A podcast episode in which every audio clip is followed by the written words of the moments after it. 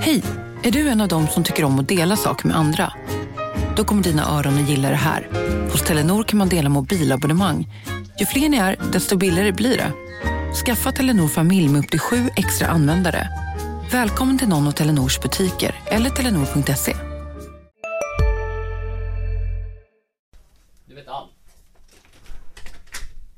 Nu testar vi ljudet! Du lyssnar på GIF-podden avsnitt 32! Och eh, jag kommer stå här och skrika och förhoppningsvis så är det i bra ljudnivå, jag ska försöka stå nära micken. Ibland så hamnar jag kanske här ute, det ska vi försöka undvika.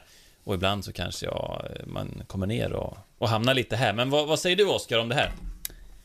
Jag kommer nog eh, gå ner lite grann och hamna här. Nej, det kommer jag inte. Du måste tona ner dig själv. Ja. Nej, nu, nu ska vi köra. Nu är semestern slut. I sanning. Vi testar att lyssna igenom det här en gång. Ja. Bra.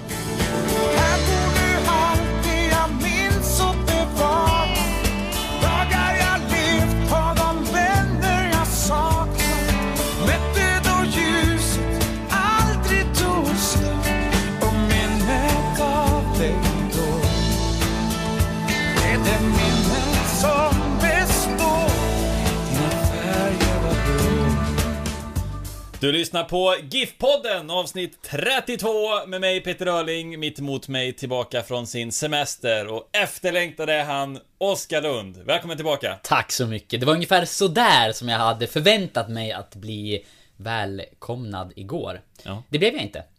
Du Ja, satt i jag satt telefon. i telefon Ja. och jobbade och flitens lampa lös, eller vad säger man? ja, det gjorde den faktiskt. Ja.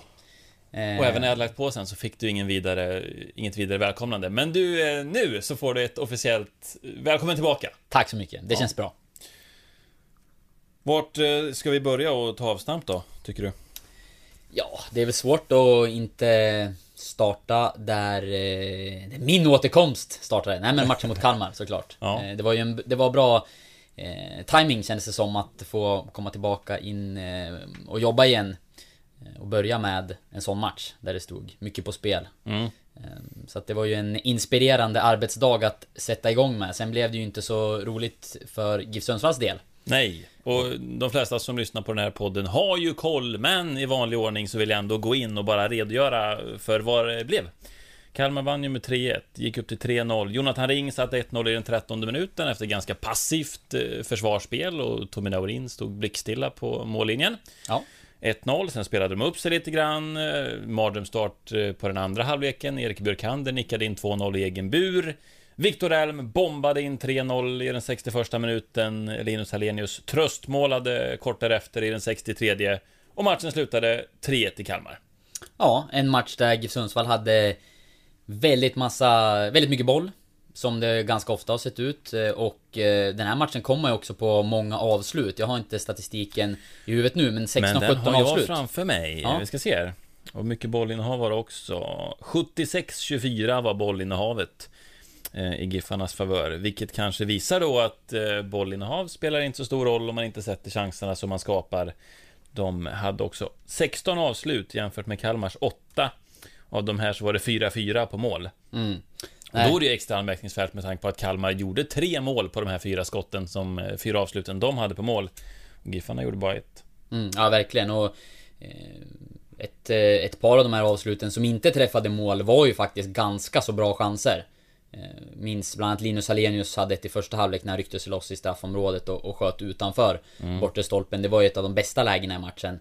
Lars Gerson hade ett, ett bra läge utanför straffområdet när han sköt över vill jag minnas. Och, ja men det var ytterligare någon chans där i, i andra halvlek. Eh, Raja Laxo hade väl ett skott som förvisso smet lite längre utanför stolpen än vad det såg ut som i, i första läget. Men eh, det saknades inte lägen. Nej. Och Giffarna faller allt längre ner i tabellen. Nu fyra poäng bakom eh, just Kalmar då, som är på eh, säker mark. Och det blir ju, vi har ju fått lite kritik ibland för att vi är lite, lite för negativa, både kanske i podden och vår rapportering och i kröniker och sådär. Men till vårt försvar så är det ganska svårt att stå och lyfta fram massa positiva saker, för det är ganska mycket som inte fungerar och som är knackigt. Och det här var ju elfte matchen nu, eller de har en seger på de elva senaste. Ska jag säga. Mm. Ja, fråga mig, jag vet. Det där med att försöka lyfta fram positiva saker i en tung period. Det har ju gett mig en läxa som gick ut på att eh, ta upp tre positiva punkter med säsongen och tre positiva saker med matchen mot Kalmar. Mm. Eh, Du kan gissa hur lätt det var. Ja, inte särskilt lätta kanske. Nej. Jag höll på att skriva ett litet Twitterinlägg igår efter matchen. När jag liksom skulle citera den tweeten och säga Kämpa Oskar! Men sen valde jag att inte göra det. Nu väljer jag att prata om det i podden istället. Men, Mm. eh, Nej, summa, summa summarum så... Eh, det, ser, det ser mörkt ut just nu för GIF Sundsvalls del. Det måste man vara ärlig, att, ärlig nog att säga. Eh, det, de andra bottenlagen eh, känns det ändå som att det, det har hänt lite saker i, i, i de klubbarna. Ta Halmstad och, och Kalmar, till exempel även AFC. Eh, Det har kommit in nya spelare, det har gjorts om på tränarsidan och, och det har faktiskt blivit lite segrar här och där.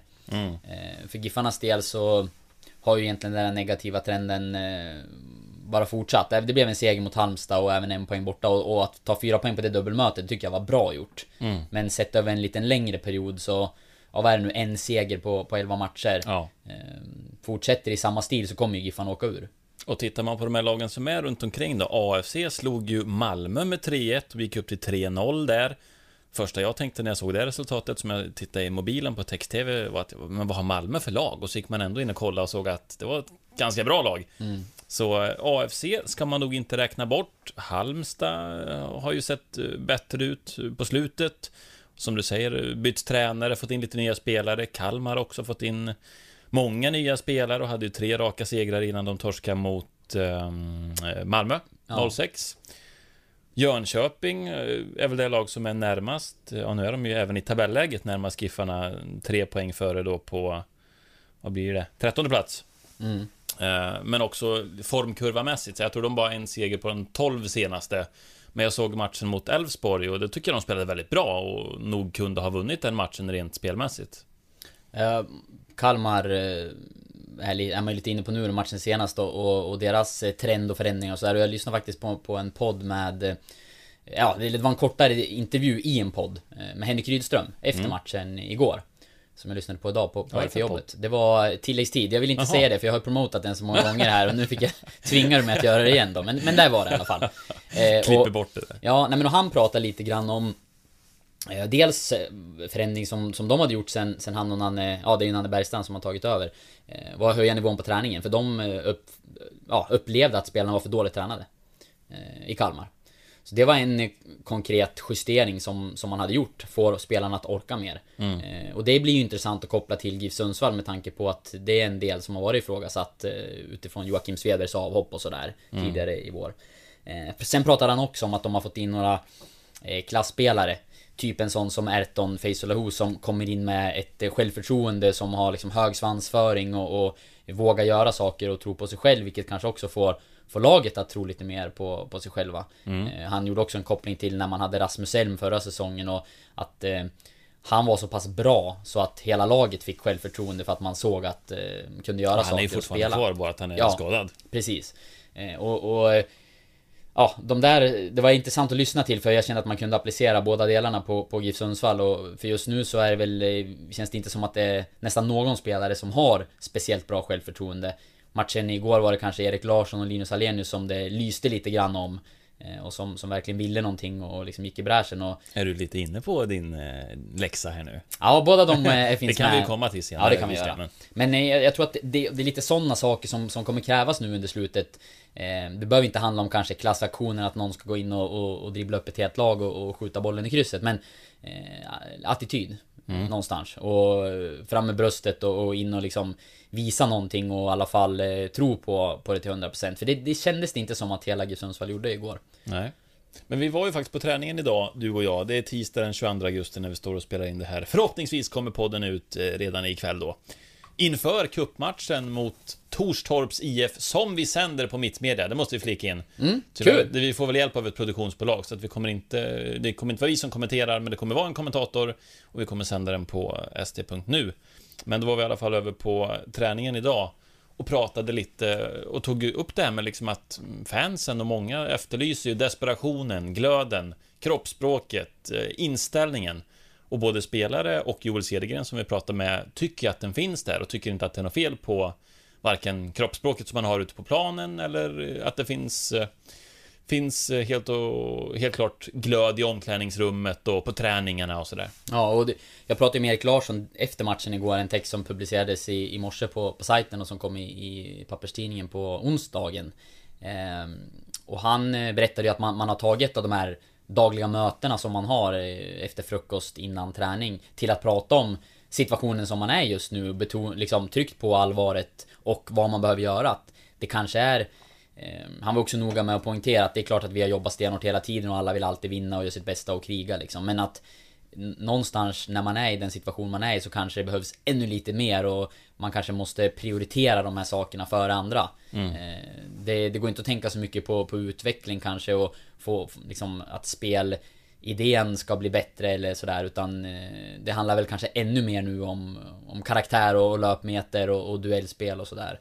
Eh, när, när så mycket står på spel. Mm. Men Joel sa också en intressant sak att man kan inte bara blåsa upp det här för mycket eller göra det för stort och för allvarligt heller. För då kommer man inte prestera. Och det första jag tänkte på när jag kom på träningen, du kom lite senare än jag för du tog ett telefonsamtal. Oj vad vi jobbar och sliter eh, på arbetstid. Men, ja, men vi det var det att det var ganska god stämning. Det var folk som garvade och liksom stod och snackade och det var, var inte någon slags begravningsstämning bara för att de förlorade den här viktiga matchen igår. Nej, det tror jag också inte. är viktigt, att de håller uppe sammanhållningen i gruppen och humöret. Ja, helt klart. Och eh, igår var det väldigt... Eh, var det uppgivet. Eh, Erik Burkander försvann snabbt iväg eh, och Mådde väl inte heller så bra, hade väl lite... Nej, han, han sa det, för jag pratade med Erik Burkander och den texten kommer väl... Ja, kommer ut under dagen den också. Vi vet inte om ni läser den först eller lyssnar på podden först. Han, I början av matchen så kände han att han mådde lite dåligt. Han var lite illamående och eh, han, det var bra idag. Men han flaggade redan i halvtid för att han mådde lite dåligt och mm, pratade med Joel och de resonerade fram och tillbaka. Vill du spela vidare? Ja, vi kör på, vi testar.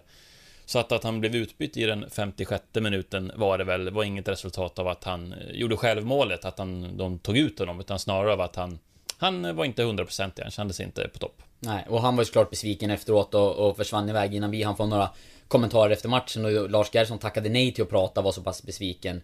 Eh, och det var flera som var liksom, eh, ja men förbannade och besvikna och, och sådär i, i, efter matchen. Jag tyckte nästan Erik Bekander när jag pratade med honom var lite väl hård mot sig själv, för även om det var ett tungt mål förstås eh, och kanske på något sätt nådastöten nu när vi vet att det blev 3-1 så är det ju inte hela världen. Nej, Precis, och, men, och det jag skulle komma till där var någonstans att idag kändes det helt annorlunda. Att det kändes verkligen som att de hade lagt det där bakom sig. Även om det var såklart är en förlust som tynger eh, ända fram till nästa match. Så tror jag att de har någonstans eh, pratat igenom att vi måste gå vidare. Det är en ny match redan eh, onsdag i kuppen och sen är det Örebro på söndag. Och, Eh, ja, Lars Gerson var ju såklart jättebesviken när jag pratade med honom nu idag efter sin skada. Men eh, i alla fall tillräckligt för att han kunde prata och resonera kring situationen och, och sådär.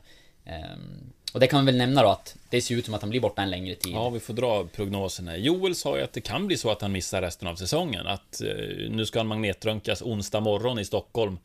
Så han åker med bussen ner till eh, Norrköping idag. Och väntas bli borta i ungefär 6-8 veckor. Och det är ju, då pratar vi om när han tar sig tillbaka. Sen ska han ta sig i form också. Och då kanske man pratar 12 veckor istället och då är ju säsongen i princip slut. Ja, han sa ju själv att det kändes värre än när han åkte på samma typ av skada i, i våras. Så nu är det ju tidigt, vi har ju ingen aning. Magnetröntgen är inte gjord och sådär. Det kan ju hända att det är lindrigare även fast han var ondare. Ja, sen ska man säga att de misstänker ju att det är en sträckning och att det är i höftområdet. De vet inte om det är samma muskel som det var tidigare, men det kan ju också vara lindrigare än så och då blir han inte borta lika länge. De vet inte om det är en sträckning just Nej, nu. precis. Men de är oroliga för det och det är klart att det inte båda gott när han själv känner sig så pass säker på att det är en allvarlig skada. Och eh, det är ju en jätte, jättetung smäll för, för GIF Sundsvall. För om man går tillbaka till det vi pratade om när det gäller karaktär och, och ja, vad som kommer krävas i matcherna som väntar. Så eh, är det ju mycket av det som Lars Gerson står för. Och ska man liksom ta fram någon del som eh, har gjort att eh, Giffarna har, har hamnat där man är nu. Så eh, man har gjort en tydlig satsning på unga talangfulla spelare och försökt liksom utveckla spelare med potential den här säsongen. Och eh, ser man till resultatet hittills Så har man ju gjort en viss felkalkylering eh, och kanske haft en övertro på att vissa av spelarna ska ta större steg än vad de har gjort. Eh, Det är ju ett, eh, liksom ett arbetssätt och en modell att jobba efter som eh, till stor del Giffarna är tvingade till. Därför att eh, det finns inte ekonomi att köpa in färdiga spelare eller spelare med mer rutin och erfarenhet. Spelare som man vet kommer leverera från, från dag ett. Eh, Så att jag tycker inte att det är något konstigt utan snarare sunt och rätt och riktigt att man, att man jobbar efter den typen av modell.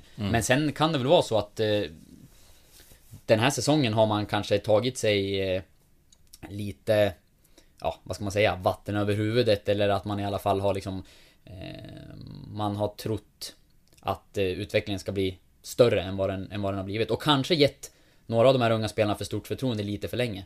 För det tror jag också kan eh, vara lite ja, tungt som ung spelare. Jag tror att vi har pratat om det någon gång tidigare i podden att eh, får man bära ett för stort ansvar som, som orutinerad och, och oprövad på den nivån så kan det ge en negativ effekt också. Att, det var ju nämnt att man kanske skulle plocka av vissa spelare någon match för att låta dem landa och få liksom känna att men nu är det någon annan som får gå in och, och, och dra det här lasset. Och sen kanske komma in och bidra med någonting positivt istället.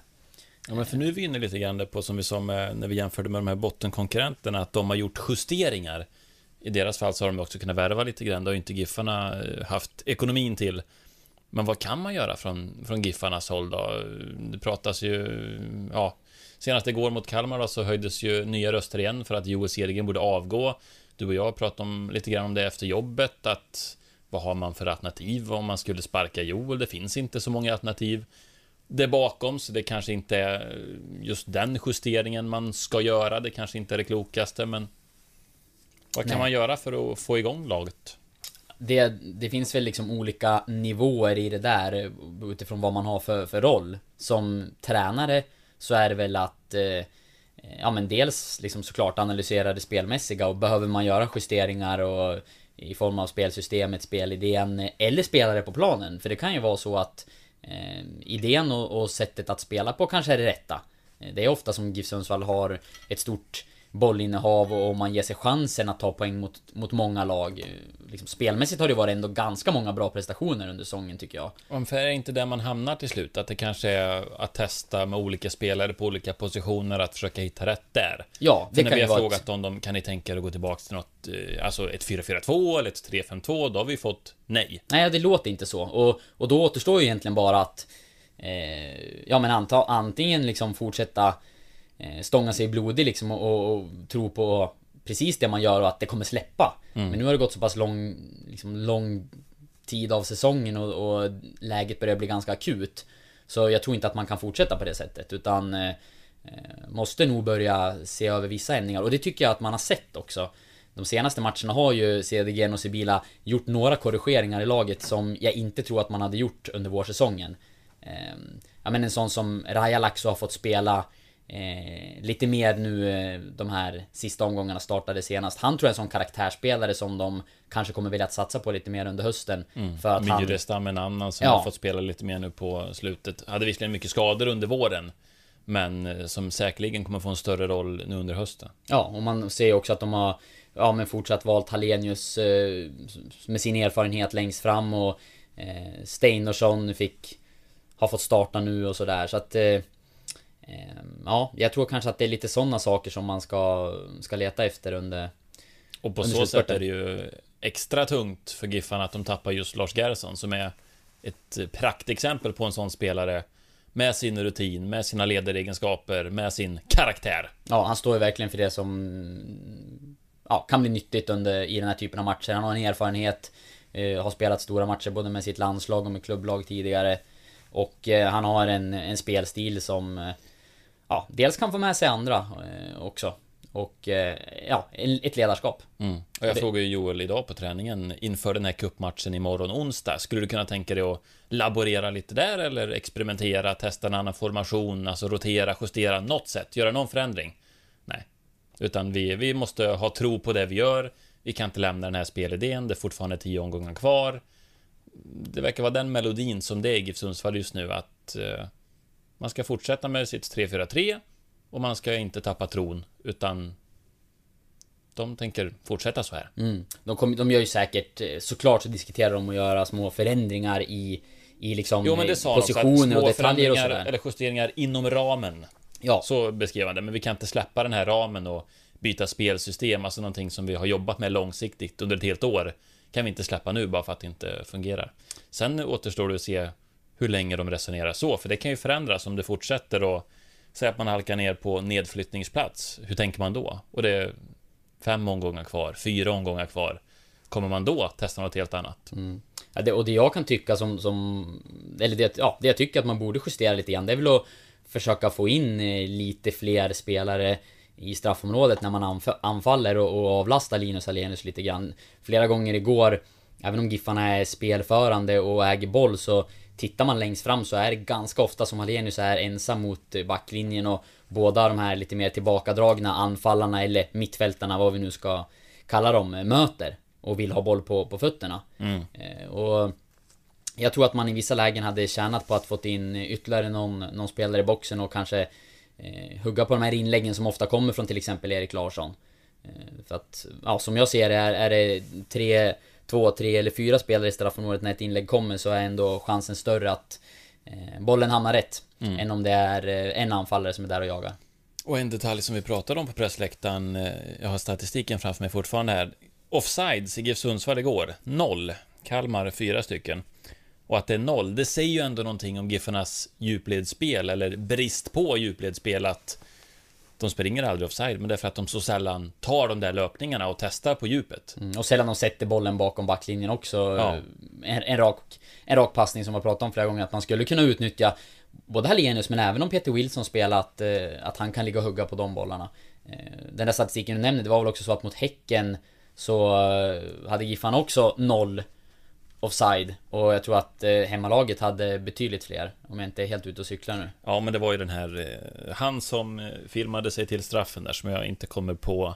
Egbo Chalam. Mm. Det tror jag satte den ganska bra. Ja, du sa det några gånger förra avsnittet också hörde jag. Chisom Egbo Charam. Han sprang offside flera gånger. Mm. Så var det med det. Så var det med det.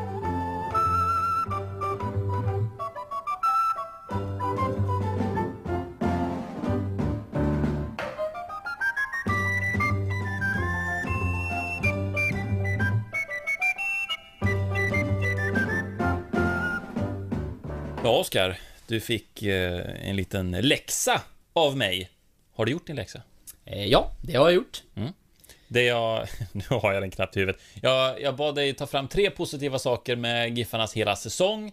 Det kan vara vad som helst. Du kan nämna en spelare om du vill det, eller eh, något, en mindre detalj. Och tre positiva saker med Kalmar-matchen, vilket kanske blir lite svårare då med tanke på att de förlorade med 3-1. Och anledningen var väl lite som vi var inne på förut, att vi ibland får höra att vi är lite väl kritiska och det är mycket negativt och eh, då kan vi väl göra en ansträngning för att lyfta fram eh, några positiva saker, för de finns ju där. Ja, men det blir ju nästan lite komiskt med tanke på hur läget är just nu. eh, Med en seger på 11 matcher och en stor förlust i, i bottenmötet. Och mitt i det så kommer det positiva avsnittet. Ja. Men eh, absolut, det var, det var ett kul, kul grepp av dig. Och jag fick ju kämpa lite grann då. Jag gjorde det här efter matchen igår. Dels på, ja, på vägen hem så boll, pratade jag ju faktiskt lite med dig. eh, Ja, det man- drar ju ner betyg. Ja, hur jag kunde tänka? Ja, men du får ju välja om du vill lyssna eller inte. Eh, och sen gjorde jag klart det här idag. Eh, och... Eh, ja, men ska vi börja med säsongen eller? Absolut. Ja. Eh, och... ehm, ja. Erik Larsson och Marcus Danielsson, att de har varit riktigt bra, det vet ju alla. Och, och, men det var inte jätteförvånande heller inför säsongen. Det var ju två av Giffarnas viktigaste spelare på, på förhand. Så de har jag valt bort, även om jag tycker att de har gjort riktigt bra säsonger. Intressant. För att, ja, men det hade varit för lätt. Ja. Eh, så jag väljer en annan spelare. Det är bara en spelare individuellt som, som får ett omnämnande. ja. Eh, Jag, jag står och ler lite här nu, för det känns som att du har tagit läxan på allvar. Och det. Absolut. Och då eh, extra kul, eller känns fint att lyfta honom efter matchen igår. Det är ju Erik Björkander som du pratade med idag. Han blev eh, lite syndabock igår får man ju säga med, med självmålet och sådär. Men vilken säsong han har gjort utifrån förväntningarna. Och det är därför det är ett så stort plus. Eh, ja, det var väl liksom en, eh, en spelare som eh, var helt utanför laget förra säsongen egentligen och då konkurrerade som, som ytterback. Att han skulle ta en eh, central mittbacksroll och vara en av Giffarnas liksom ja, bästa spelare under våren får man väl säga. Absolut. Eh, Det mm, hade jag inte en enda tanke på. Säsongens stora utropstecken får man ju säga, Ja. med tanke på att det var lite mer förväntningar på både Larsson och Danielsson, som du var inne på. Mm, ja men verkligen. Eh, en eh, spelare som har tagit... som ett nyförvärv. Ja, så känns det. Tagit jättestora kliv under den här säsongen, fått chansen att... Eh, blev uttagen i en U21-trupp och... Eh, ja, en eh, spelare som har jättefina framtidsutsikter nu. Och som man under förra säsongen egentligen eh, inte hade några förväntningar alls på, utan det var väl snarare så att man trodde att han skulle kunna bli utlånad eller Nu är jag sådär. snart klar med min eh, energidryck här. Mm, bra, du Jag känner- ditt leende blir större och större. ja, ja, nu får jag lite energi. Jag känner mig vitaminberikad. Det är det förmodligen inte. Men finns det något godare än surhetsreglerande medel och sötningsmedel och färgämnen? Nej, det är, ju bara, du hör ju själv. Vilken boost. Ja, nummer två då? Eh, ja, nummer två. Där har jag eh, plockat fram eh, sviten. Och då menar jag ju eh, den eh, defensiva sviten från i våras. Eh, visserligen många 0-0 matcher där. Men utifrån att eh, Giffarna är ett förväntat bottenlag. Så, och man mötte må många liksom bra lag under den här perioden. Det var väl AIK, Norrköping. Eh, Norrköping, Hammarby. Eh, ja, det var totalt sett Båda det var bortamatcher va, i Stockholm? Ja, precis. Ett insläppt mål på sex matcher och fyra nollor i rad. eh, Tror jag att det var. Och eh, trebackslinjen då nämndes ju som liksom... eh, Ja, en av allsvenskans bästa. Tillsammans med Tommy Naurin som var briljant eh, längst bak i målet. Räddningen mot Norrköping. Vem var det som nickade Petter? Kan det ha varit David Moberg Karlsson? Det var det. Du har hånat mig för det. Jag har Ja. sagt några gånger att jag varit tveksam, men nu vet jag att det var han. Ja, men det kändes ju som att Tommy Naurin då var allsvenskans hetaste målvakt. Nu, not so much. Nej precis, och, och det gäller väl även trebackslinjen har inte heller varit lika vass Nej, eh, på hösten som på våren och det har blivit några straffar och, och misstag och felpassningar och Jag undrar om vi självmål. inte fick det. Skrev han det i sin krönika, Andreas Lidén, att det var 23 insläppta mål på de senaste 10 matcherna och det är ju inte ett jättesmickrande facit. Nej, men det, var, det såg betydligt bättre ut under våren och eh, Nej men några trebackslinjer eh, i Allsvenskan, AIK spelar ju också med en sån och har varit väldigt solida bakåt men Under våren tyckte man ju att GIF Sundsvalls trebackslinje var i nivå med den. Danielsson nämndes som en av de absolut bästa mittbackarna i Allsvenskan och, och Björkander som ett eh, jättefynd och liksom en sensation. Och Noah Sonko Sundberg som är ju är en jättelovande spelare som har Trots sin ringa ålder, mycket rutin och erfarenhet. Mm. Så att den sviten tycker jag är någonting ändå som man inte ska glömma bort. Det är inte bara att eh, hålla nollan fyra matcher i rad och, och släppa ett mål på, om det nu var sex matcher. Och som vilka viktiga poäng det kan visa sig att vara. Nu Precis. när vi närmar oss eh, sluttampen, eller sista tredjedelen av säsongen. Eh, det var två. Tredje blir också lite kontroversiell med tanke på att vi har, vi har pratat om eh, liksom risken och faran med att ha många unga spelare och att eh, tro på dem och att satsa på dem och att det kanske är en del till att eh, Giffarna inte har lyckats hela vägen. Eh, men jag väljer ändå att lyfta fram erfarenhetsbanken som en punkt. Eh, det är ju så att eh, ja, men de unga spelarna i GIF Sundsvall har fått jättenyttig erfarenhet under den här säsongen. Det är flera stycken som har fått stort förtroende. Eh, och eh, det kan bli jätteviktigt på sikt för Giffarna. Det kan bli eh, ja, helt livsnödvändigt om, om vi ser liksom något år framåt där vi pratar spelarförsäljningar, vi pratar spelare som kanske blir nyckelspelare i Giffarna nästa säsong eller säsongen därefter på grund av att man har fått eh, viktig speltid nu. Och det, det är ju Låter säkert liksom lite provocerande i vissa supporters öron att, att lyssna på det här och nu när man är på väg att åka ur och Och det kanske finns de som tycker att eh, För det är det som är Att- balansgången. Att Ja. de, det finns ju en långsiktig plan här, både vad gäller truppen och spelsystemet. Men det handlar också om att vara bra nu och ta poäng nu. Precis, och, och att inte bli bränd som ung spelare heller. För det finns ju en risk med det att man, man kastas ut eh, på ett djupt hav och man, man klarar inte att simma. Eh, och sen ska man ta sig tillbaka liksom till ytan. Och det är inte kanske alla som gör det utan eh, för så är det väl också att som ung spelare om du inte klarar nivån så blir du inte så het på marknaden för andra klubbar och sådär. Även om man har fått chansen att spela i Allsvenskan så gäller det att leverera där också. Mm. Eh, Så att det är en balansgång. Eh, Den har inte varit helt lyckad under, under hela den här säsongen. Jag fick det för spännande sms nu. Jag ska kolla. Nej, det var inte så roligt. Okej. Eh, det var ett... Det var inget stoff för podden. Nej, det var, det var ett trav-sms. Eh, Det får vi ta i travpodden. Ja, exakt. men nej, men jag vill ändå lyfta att spelare som, ja, Björkander nämnde vi ju. Marseille, Wilson har fått jättemycket speltid. Det kan betyda mycket på sikt. Smile Söljevic har redan startat fler matcher än vad han gjorde på hela förra säsongen. Eh, han är väl 23 och inte liksom jätteung, men det är ändå en spelare som... eh, som Honom nämnde vi inte förut när vi pratade om Gerson och skadeläget. Eh, Du snackade lite kort med honom idag. Han Mm. verkar vara på bättringsvägen. Ja, han var väldigt positiv och, och glad och eh, sa att han... Det känns mycket bättre efter att han har varit i Halmstad hos... Simon Bakio, hela Sveriges fotbollsgymnast. Stämmer? Nej, fotbollsgymnast. Vad är det för jävla uttryck? Sjukgymnast. Hela fotbolls-Sverige Hej, Synoptik här. Så här års är det extra viktigt att du skyddar dina ögon mot solens skadliga strålar. Därför får du just nu 50% på ett par solglasögon i din styrka när du köper glasögon hos oss på Synoptik. Boka tid och läs mer på synoptik.se. Välkommen! Var du än är och vad du än gör så kan din dag alldeles strax bli lite hetare. För nu är Spicy Chicken McNuggets äntligen tillbaka på McDonalds. En riktigt het comeback för alla som har längtat. sjukgymnast, vad det vill säga. Mycket bra. Eh, och han hoppas kunna träna med laget inom kort. Och det blir viktigt då om, eh, i Gersons frånvaro. Mm. Ehm, På tal om det så frågade jag ju Smile när jag pratade med honom när han var på väg ner till Halmstad. Lite om det här med, men du och Batanero då, är ni för lika eller skulle ni kunna spela ihop? Och han sa, ja, varför inte det?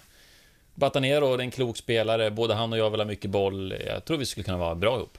Ja, jag det är har ju ju... diskuterats lite, hur, hur väl skulle de passa ihop? Är de för lika? Ja, jag är lite rädd för det. Mm. Eh, framförallt... Eh, alltså är man ett spelförande lag och, och, och trycker tillbaka motståndarna och sådär Så kan det ju gå. De är, de är ju jätteskickliga med bollen båda två och kan hitta passningar som inte så många andra kan. Men jag tror också att man behöver lite andra kvaliteter på mitten och att Gerson har liksom balanserat ju- det väldigt bra. En tydligare rollfördelning där, med att Gerson kan gå och ta det här defensiva ansvaret. För någon av Batanero och Smile måste ju göra det också. Ja, precis. Så att, eh, men det, det kan ju bli en verklighet nu att man får se dem tillsammans och då blir ju onekligen bollskickligt och passningsskickligt eh, mittfält. Mm. Eh, Och, men då kanske man får laborera lite med de andra positionerna istället och få understöd av någon som kommer ner och, och eh, hjälper till centralt. Mm.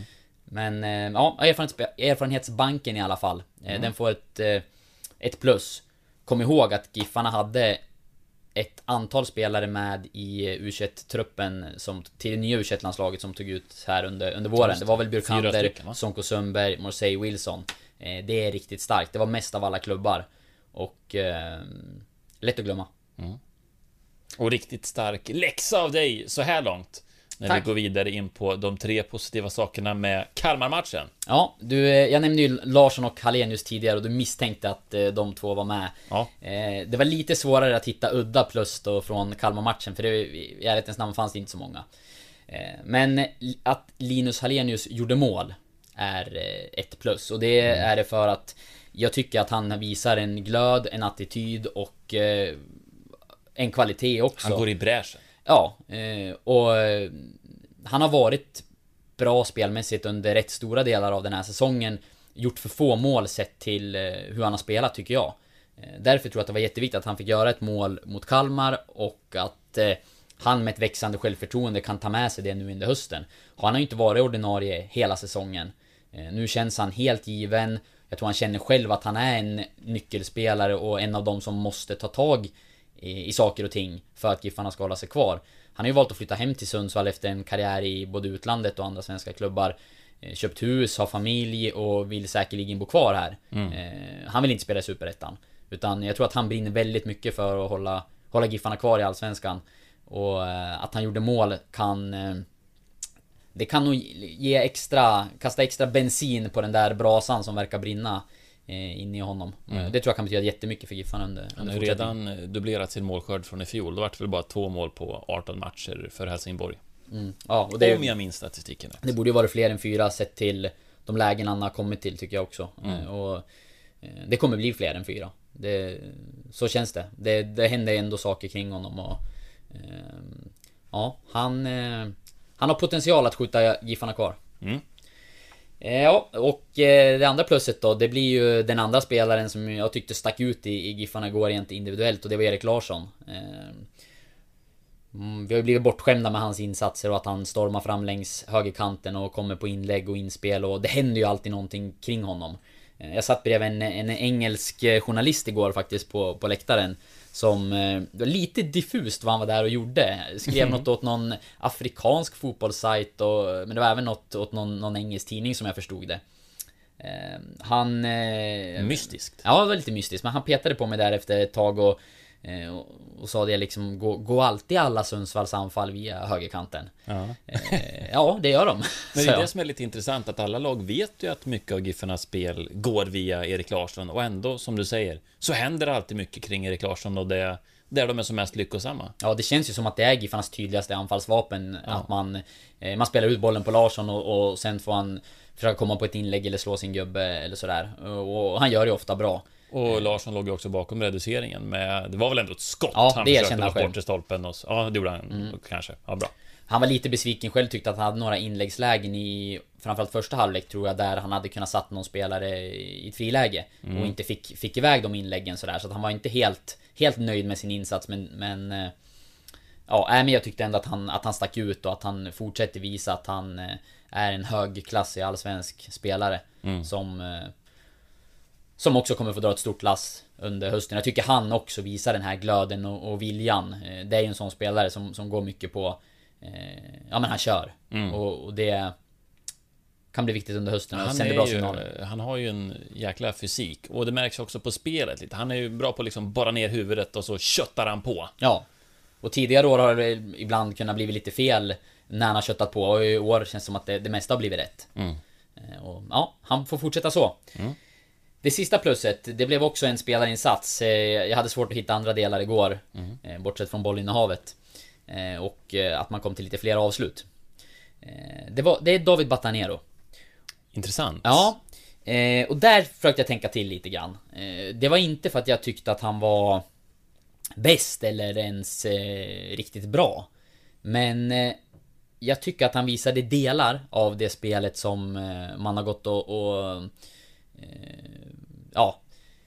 Man har känt att det finns där, att de här kvaliteterna i, i passningar och bolltrygghet och så. Som eh, han inte fick ut inledningsvis nu när han fick chansen i, i Allsvenskan. Det såg bra ut i träningsmatch mot Östersund och det såg bra ut i träning men i Allsvenskan fungerade det inte speciellt bra. Det var ju inga lyckade insatser av honom inledningsvis. Nej. Igår tycker jag att han tog ett steg framåt ändå.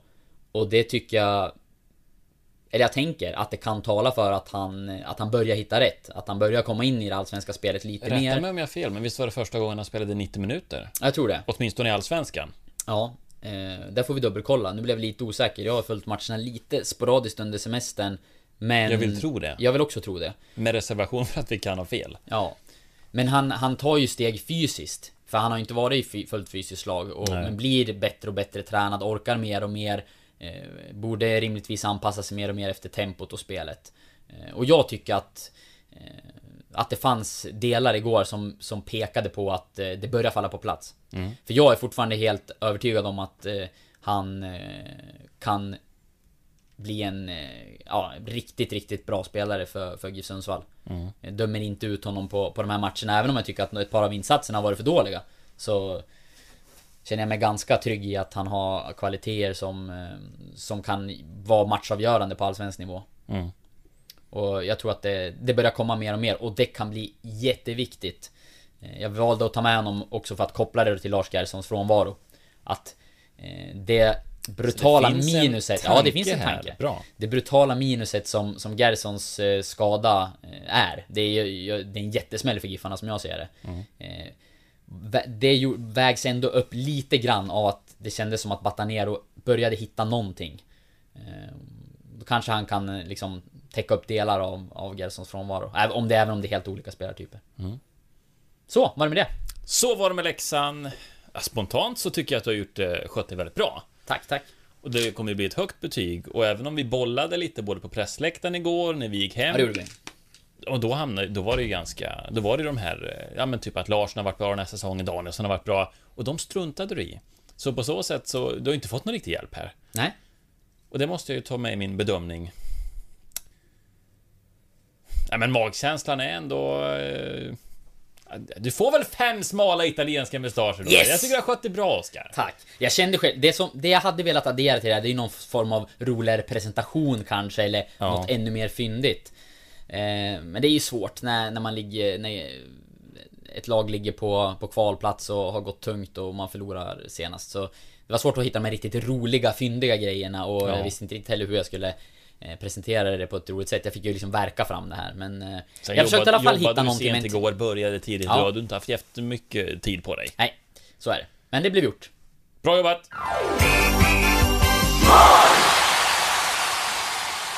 Jag har ju tittat lite, lite grann i arkivet. Jag hittade massa godbitar. Ja.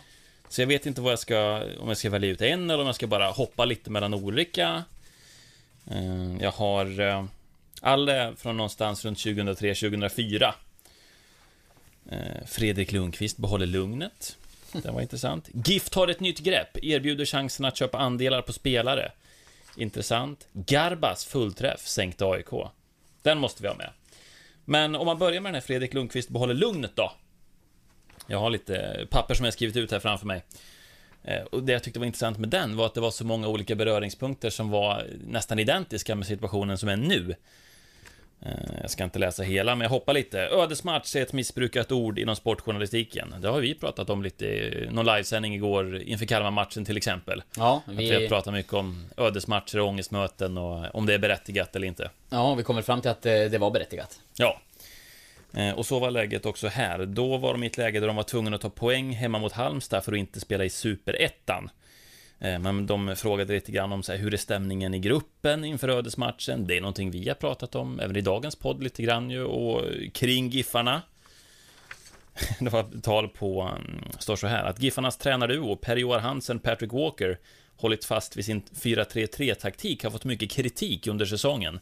En del av röster har höjts för att laget istället borde satsa på 4-4-2. Också någonting som man är inne på nu, borde de ändra spelsystemet?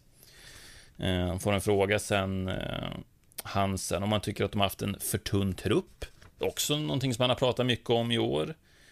Eh, de är inne på att de har satsat på eh, unga spelare, har vi också varit inne på idag. Så det är väldigt, det man kan konstatera är väl att Giffarna är ju inte helt ovana att vara i den här situationen att, att vara ett bottenlag i Allsvenskan och behöva slåss för sin existens på något sätt. Nej, jag vet att... Eh, om det var vår kollega Andreas Lidén eller om det var någon annan, men eh, det gjordes någon... Eh, genomgång av det där för ett tag sedan, hur länge sedan det var GIF Sundsvall spelade en eh, allsvensk match som inte betydde någonting. Ja. Eh, eller en match överhuvudtaget. Det, Giffarna har ju pendlat mellan Superettan och Allsvenskan i väldigt många år och eh, Antingen var det indragen i toppstrid i Superettan eller botten i Allsvenskan så att eh, I föreningen finns det ju en stor erfarenhet av att hantera den här typen av situationer. Så Mm. är det. Jag ser också nu att de hade ju Fredrik Lundqvist som var en av nyckelspelarna då som eh, liksom ryktades bort till Djurgården, valde att stanna en säsong till i Giffarna. Eh, går ju att dra paralleller där till Erik Larsson till exempel, som är nyckelspelare nu, som ryktas på väg bort. Mm. Vi hoppar vidare. Den här tyckte jag var intressant. GIF tar ett nytt grepp, erbjuder chansen att köpa andelar på spelare. Ja, eh, jätteintressant. Speciellt med tanke på det läget som, som Giffarna är i gällande ekonomin. Det ser ju inte bra ut. Eh, Nej. Jag pratade med Johan Nikola för en liten stund sedan, en intervju som jag tänkte skriva ut här kommande dagar. Eh, imorgon förmodligen. Eh, Den, det blir inte fokus på ekonomin i den, men han säger ju ändå att eh, ekonomin är pressad. Det, man är inte i någon bra situation. Han kunde inte ge några siffror idag utan eh, ville få återkomma kring det längre fram. Men eh, Ja, det här kanske hade varit någonting att eh, kasta fram igen då. Ja, då står det så här. GIF Sundsvall har ett nytt grepp för att kunna värva bättre spelare. Klubben erbjuder sina sponsorer och privatpersoner chansen att köpa andelar på spelare i den befintliga spelartruppen eller när en stjärnspelare ska värvas. Citat från Urban Hagblom. En väldigt bra idé som jag tror att vi är först med. Ja, säger Urban Hagblom om förslaget som antogs av klubbens medlemmar på årsmötet igår. Och så förklarar de lite att det ger sponsorer och privatpersoner chansen att påverka GIF Sundsvalls spelartrupp, eller för den delen gå in som finansiär när spelare ska rekryteras eller skriva nya kontrakt. Klubben ger allmänheten möjligheten att gå in och köpa andelar i spelartruppen, där varianterna är två. Eh, ja, lite mer kortfattat då, att de, eh, det handlar om en talanggrupp och en spetsgrupp. Sen förklarar de här i detalj ganska eh, ingående. Det slår ju mig nu då när du läser att det här måste bli en form av tredjepartsägande och eh, Man får ju inte hålla på och äga spelare längre på, på det sättet. Så att eh, det är nog inget eh, förslag som går att applicera på eh, dagens GIF Sundsvall. Nej. Eh, Men det var ett sätt att ett tänka intressant- nytt eh, kring ekonomin och försöka få ekonomi. Och det finns ju massa saker som man kan som man som förening kan, kan göra eh, och andra vägar att gå. Och det är ju där är ju ett tecken på att man tänker nytt och, och vågar liksom bryta ny mark och prova någonting annorlunda. Det, det är kanske någonting som Giffarna måste göra ännu mer. Ja men till exempel, att, eh, det här Berners. Arena var ju ett eh, Ja. lite mer nutida exempel på det då. Precis. Men det här visar ju också på att Giffarna länge har haft problem med ekonomin och länge har försökt trolla med knäna lite grann och hitta olika grepp för att få in pengar till föreningen. Ja, onekligen verkar man behöva fortsätta på, på samma vis. Ja. Och den här tycker jag ju mest om. Garbas fullträff sänkte AIK. Igår slog han till för första gången i Allsvenskan. Bala Ahmed Garba. Det gav GIF Sundsvall seger mot AIK, 2-1. Jag är nöjd. Vi vann ju, sa matchhjälten. Och så börjar brödtexten då. Ingen idé att hålla inne på godbiten. GIF Sundsvall vann mot gästande AIK med 2-1. Matchhjälte blev Bala Ahmed Garba och så här gick det till. I 65 minuten tilldelades GIF Sundsvall frispark i bra läge. Mittbacken Tom Kåre Staurvik stegade fram och smekte in frisparken i straffområdet. Där lyfte Bala och AIKs mittfältsgigant Christer Nordin sida vid sida. Vad säger du om det? Christer Nordin. Vilka namn! Ja, en eh, stor AIK-profil. En eh, karaktärsspelare när vi pratar om det. Absolut. Det var den store nigerianen som nådde högst. Balla satte pannan mot lädret och bollen smet in i AIK-målvakten Håkan Svenssons högra hörn. Att vi vann var det viktigaste, sa den glade men fåordige matchvinnaren i omklädningsrummet efteråt. Balla Garba. Vilken spelare! Ja, och eh, vi har ju försökt få tag på honom i eh, podden tidigare. Mm. Det var ett tag sedan nu. Jag tror det var avsnitt 17. Jag gick ju tillbaks och letade lite efter det, för det tyckte jag var väldigt ett roligt grepp när ni gjorde. Ja, och det är ju någonting vi skulle kunna ni- fortsätta med. Ja, och jag tycker att vi ska göra det. Nu? Ni sa, ja. Varför Det, inte? ja, det gör vi det. Jag tycker eh, att det var ett roligt grepp när ni gjorde det. Ni sa att ni skulle göra det fler gånger, sen gjorde ni aldrig det va? Nej, det, Lukas var ju drivande i det där och hade ju väl letat fram eh, telefonnumret och eh, vi snackade väl om att man skulle kunna göra det med andra spel också, bara sådär på måfå ringa upp någon, någon eh, profil eller gammal spelare eller någonting. Ja. Eh, Men just där och då så var det nog som du säger att eh, vi sa att vi skulle ringa tills vi fick svar. Ja. Men det gjorde vi inte. Men då gör vi ett försök till. Ja, det låter Oh, bra. jag hittar ju en annan här. Jag ser att jag har ännu mer papper. Garba talar ut om tiden i Giffarna. Jag blev utsedd till the bad guy. Vi, alltså för nu när vi ringer Garba, det enda vi har att gå på är typ de här två artiklarna som jag har skrivit ut där. Vi är inte så förberedda. Men då säger han i alla fall, mm, ja, ingressen så här. Han har gjort fler mål på en halv säsong i Norge än på sin hela i Sverige. I GIF Sundsvall är han fortfarande en Norge-historia utan slut. Nu talar han ut. På telefon från Kristiansand säger han Jag blev utsedd till the bad guy. En bra ingress måste jag säga. Mm. Vem är det som har skrivit den? Det framgår inte av min utskrift. Vad säger han mer då? No bad feelings börjar han med. I'm a professional. Det här är mitt jobb. Så här är fotboll ibland. Men visst var det tungt då? Hur skulle du känna? Jag blev i stort sett utslängd ur mitt eget hus. Det var så det kändes då. Det handlar alltså om när han lämnade Giffarna då. Jag blev the bad guy i det hela. Det kändes inte schysst. Men, det är passerat och glömt nu. Det här sa han alltså typ 2005, så vi kanske får riva upp de här gamla såren då. Ja, det är mycket möjligt. Ja, så konstaterar han till slut då. Tillsammans med ett leende säger Balagarba I'm a happy man. Ja, men det är fint. Och det vi vet om honom nu, han gjorde förresten fem mål på 26 matcher, mest av alla Giffarna den säsongen. Inte, inte så imponerande. Ett kvar för Linus Alenius då. Ja, precis. För att tangera det facitet. Men eh, jag har ju faktiskt letat fram ett nummer till eh, Mr Balagarba här, som vi, om vi har förstått saken rätt, bor i Haugesund och jobbar på flygplatsen där.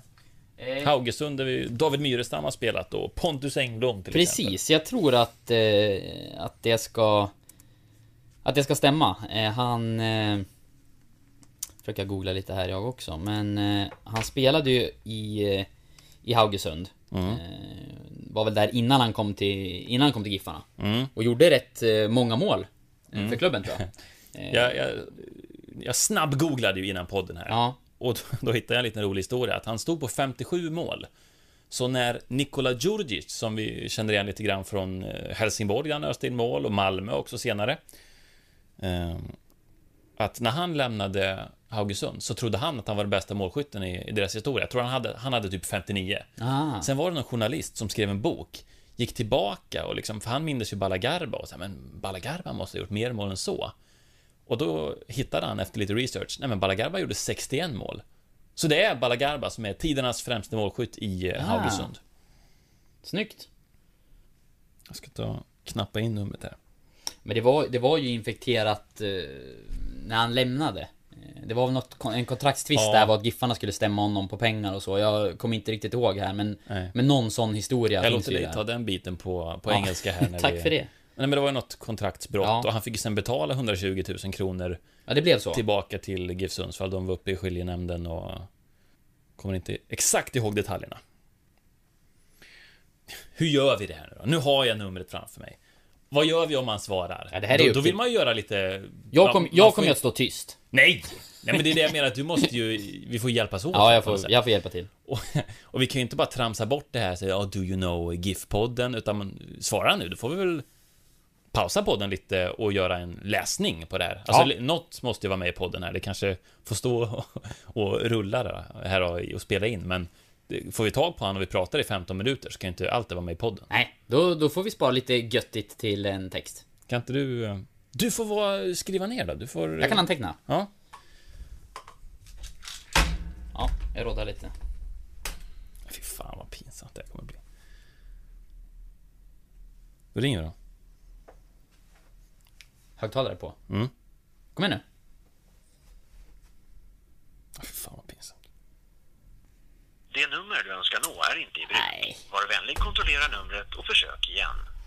The number you are calling is not in use. Please check the number and Vilket try again. fiasko! Och så var det med det, Har vidare i programmet. Nej, Har du plus 47? Ja. Jag vill minnas att när Lukas ringde gick det signaler. Eller? Det numret som står framför mig här. Bala Ahmed Garba, det är ju hans fulla namn. Ja, du behöver kanske inte Det läsa upp det. här för alla. Nej, inte numret behöver jag inte läsa. Plus 47. Och så det där. Ja, du har skrivit rätt.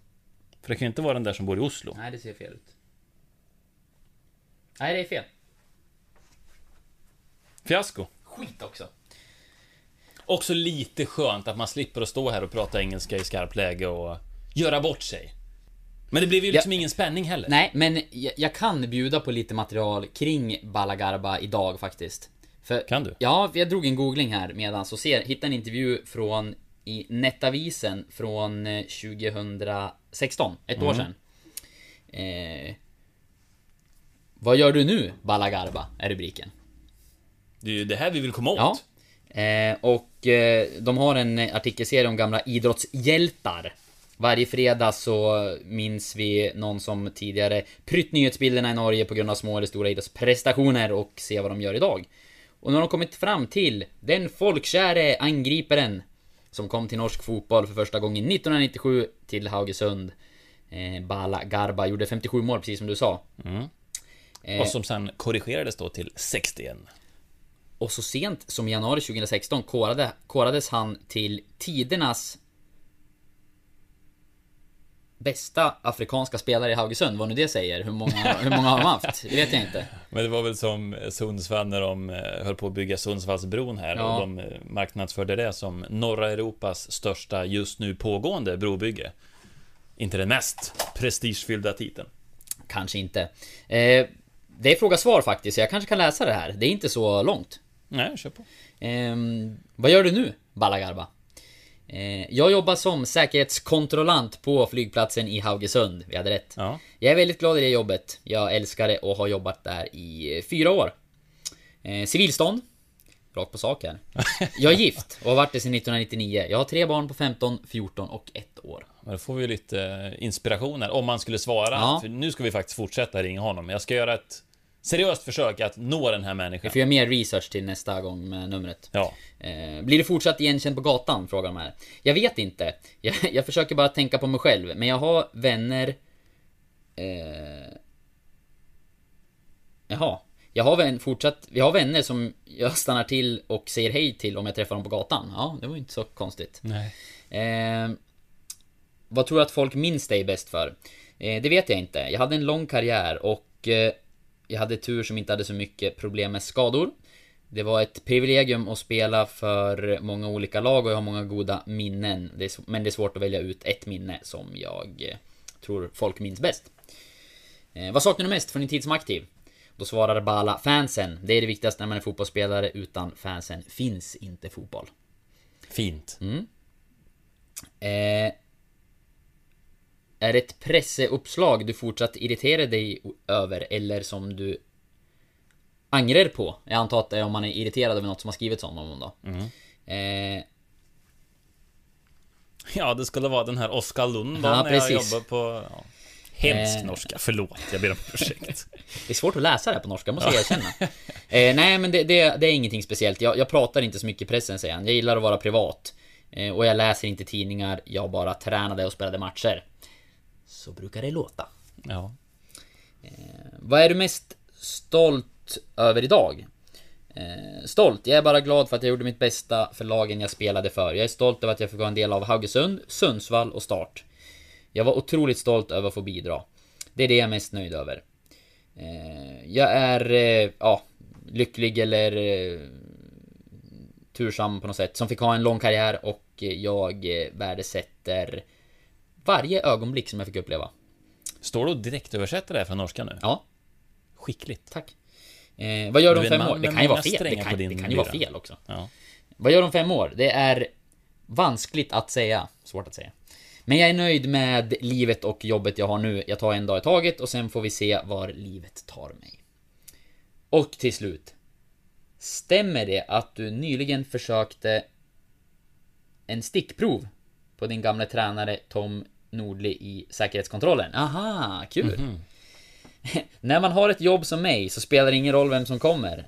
Oavsett om det är Tom Nordli eller min egen far. Han... Ja, nu, nu blev det svårt.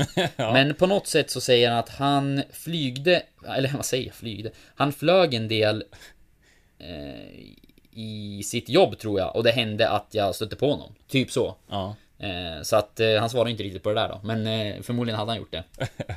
Ja, nej, det vet inte, det var inte så matnyttigt kanske, men... Eh, det, stämde ju- det med flygplatsen i alla Det fall. blev ju... Nu fick vi inte tag på honom själva, men det var väl ungefär något sånt här vi hade Ja. velat fråga honom. Lite mer om gifttiden hade vi väl eh, velat Ja. gå igenom såklart, och hur han ser på Kontraktsbrottet och allt det där. hela den biten. Mm. Men lite ballagarba fick ni. Lite Balagarba blev det. Jag ser fortfarande fram emot den dagen signalerna går fram och så kommer svaret Yes, this is eh, Mr Garba. Den dagen kommer. Den dagen kommer.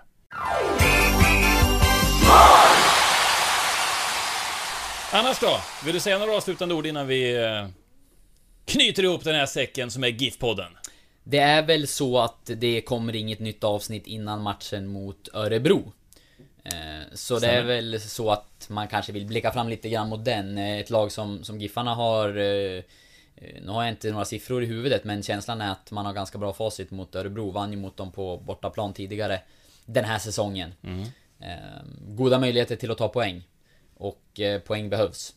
Jätteviktig match och det är tätt på given nu. Jag tror att det kan vara bra för Giffarna att man har den här cupen-matchen direkt på onsdagen, två dagar efter mötet med Kalmar och att det sen är Örebro. Eh, Det blir inte så mycket tid till att fundera på det som har varit och gräva ner sig utan nya tag på det direkt och, och försök vända trenden. Eh, Det tror jag är någonting bra.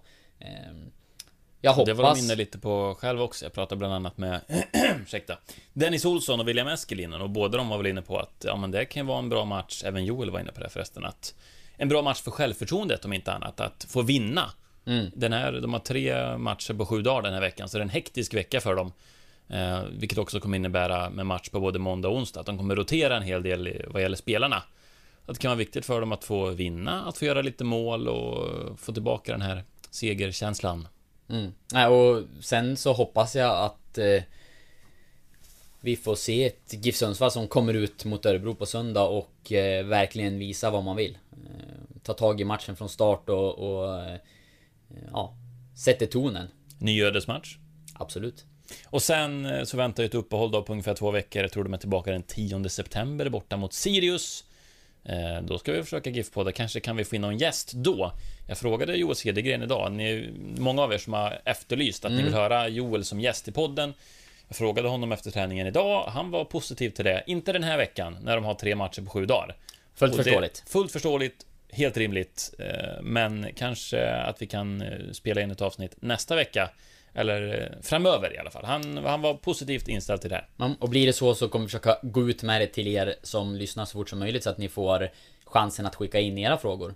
Eh, Så kan vi ta så många som möjligt av dem eh, om Joel kommer hit. Precis, för det är också någonting som jag efterlyst lite grann. Att ni vill få med lite frågor och kanske kunna ställa Joel mot väggen lite grann. Och så ska vi väl jobba. Absolut. Och vi kan väl uppmana folk att fortsätta använda hashtag GIF-podden.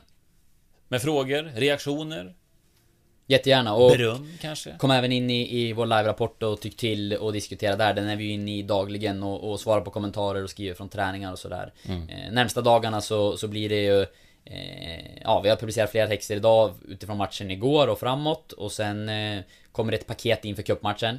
Vi sänder cupmatchen på vår hemsida. Kommer fortsätta med material torsdag, fredag, lördag sänder vi live efter sista träningen och sen eh, på söndag så blir det fullt race med match igen. Mm. Härligt! Härligt! Puss och kram, hej! Hej!